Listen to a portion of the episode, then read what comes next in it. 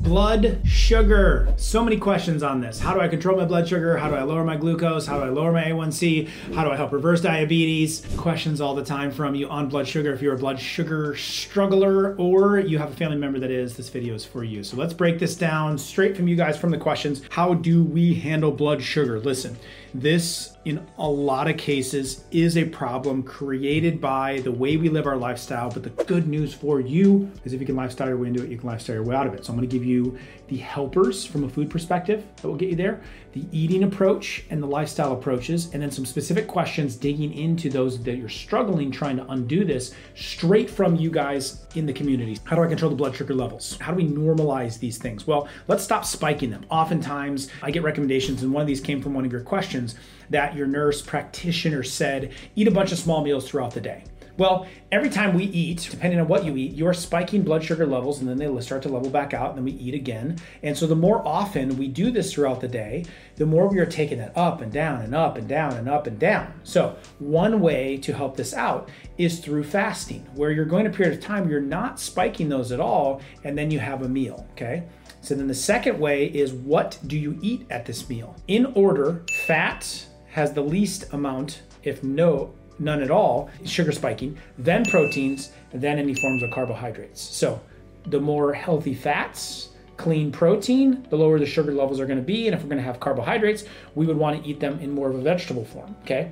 So that's the second step. Then number three is are you counteracting the blood sugar levels through other lifestyle things? Breathing, big on that. Movement, obviously we need plenty of it. And then specific things you could be eating like cinnamon and ACV. So these are going to be your big advantages. Now, I have an entire training on this on rotational fasting, which breaks down exactly what I just explained there. And it shows you how to start challenging your body as if you were going to get in shape for, I don't know, you're running a 5K, right? You just wouldn't just boom, 5K. You'd have to warm your body up. You can't just boom, change all your eatings and shock your blood sugar and your A1C. We want to challenge the system so it doesn't plateau. Because if you started running 5Ks today and then all you did for the next two months is run 5Ks, you would plateau. You would you'd have to really challenge yourself to get better. Well, we don't want to plateau. And so you might be at a plateau of your weight, you might be at a plateau of your blood sugar results. How do we break through that? Rotational fasting. So we are challenging the body in different ways where maybe we'll have, you know, breakfast, break, lunch, break, dinner. And we do that for a few days or a week. And then we go, you know, half breakfast, break, lunch, break, dinner. And then we go half breakfast, break, half lunch, break, dinner, right? Maybe we skip breakfast and then just go lunch, dinner. You see, you vary that in my rotational fasting training. I give you exactly how to do that. Then, if we can focus on the right food groups, healthy fats, clean proteins, and then the carbohydrates, vegetables, fruits, things that aren't to spike our sugar level as much, that's to help. Then we get into the third and fourth areas of it, which high intensity, short duration exercises. So you can just try on my channel a 10 minute workout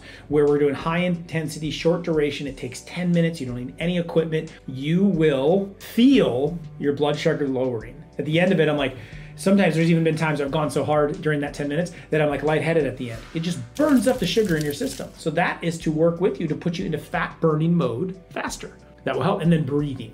We don't breathe. We're constantly stressed. We're constantly calling upon the release of sugar into our system from our liver because of the amount of stress we're under. Taking what I call nature's cigarette break multiple times a day can significantly help your blood sugar levels because you're too stressed.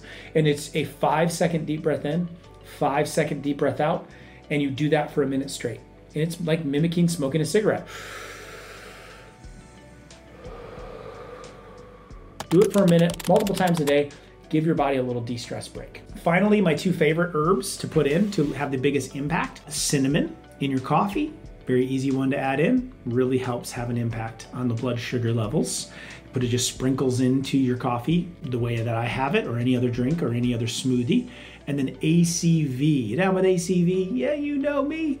Apple cider vinegar. You can drink the liquid just takes a tablespoon or two to have significant impact before a carbohydrate rich meal. You will help prevent large sugar spike. Or over time, shows studies out of Japan that you can actually significantly increase weight loss over time by using ACV on a daily basis because of the impact it has on blood sugar levels. Now, if you don't like the taste of that liquid, or you're worried about your teeth, or you're worried about burning or irritating your stomach or your esophagus, you could check out my apple cider vinegar capsules, where just one serving of the capsules is equivalent to a tablespoon of the ACV liquid. Another easy way to go. So there's my out of the gates resources and references below. How do I control my blood sugar, my blood glucose, help normal A1C levels, and start to get proactive if you are a diabetic or a pre diabetic. Now, some specific questions about it for this is so I had a natural food questions to help lower sugar levels. That hopefully been answered. It's highly tied into PCOS, where someone may be taking metformin, a diabetes drug, for PCOS. Focus on the stuff I'm talking about right here. What else impacts insulin resistance? We talked about the movement, we talked about the stress levels. Very, very important to be doing throughout the day. Add in the ACV, add in the cinnamon. Someone had asked recently diagnosed insulin resistance, right? You've burnt out the receptors and how your body can handle the packages of sugar that come in to the warehouse of your body each day. We need to give that delivery guy a break. He hasn't had a day off all year. So doing more fasting, rotational fasting, check out that regimen.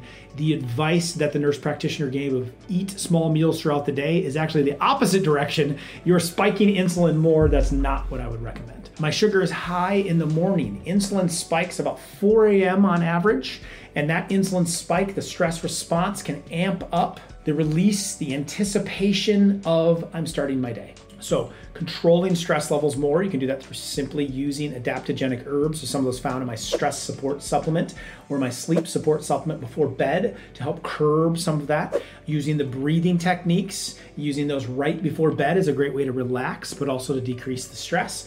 And then you may add in apple cider vinegar before you go to sleep to see if that helps that insulin level by morning time as well. Not uncommon that it raises in the morning though. Someone else had asked about sweets. So if I still want to have some sweets, I still enjoy candies and desserts. What do I do? I just forever am forbidding myself and I feel so restricted. Well, it doesn't have to be that way. There are sources of good dessert recipes in my wife's Make Food Simple book. You can see all the recipes in the back. There's a whole section on desserts that you can still make good stuff that allows you to have sweet things without spiking insulin levels. Okay, so you may check those out. With it, there are some candy brands that use more natural forms of sweeteners that don't have such an impact on your insulin levels that you could enjoy the candy still or those kind of sweet treats without having that significant spike. Obviously, we want less of those foods if we can help it, but there are some decent sources out there of that. And then we want to stay away from any kind of artificial sweeteners. So, as long as they're made with more natural forms, a monk fruit, a stevia, an allulose, those are going to be friendlier on your blood sugar and insulin levels. Artificial sweeteners tricking the system more and can actually lead to higher insulin responses and insulin resistance. So I really like to avoid those types. If you need a great breakdown, comprehensive of which sugars are going to spike my levels, which ones are going to make me toxic, artificial sweeteners, and which natural ones that you could incorporate to still satisfy the sweet tooth, I made the 25 sweetener breakdown, the most comprehensive breakdown of sweeteners on the internet. And you can check that video out right here to help you out. Grab a free book, cookbook below if you need some help with some of those recipes and some of those sweet tooths. But check out this video, it will surprise you the main ones you should eat and the ones you should avoid.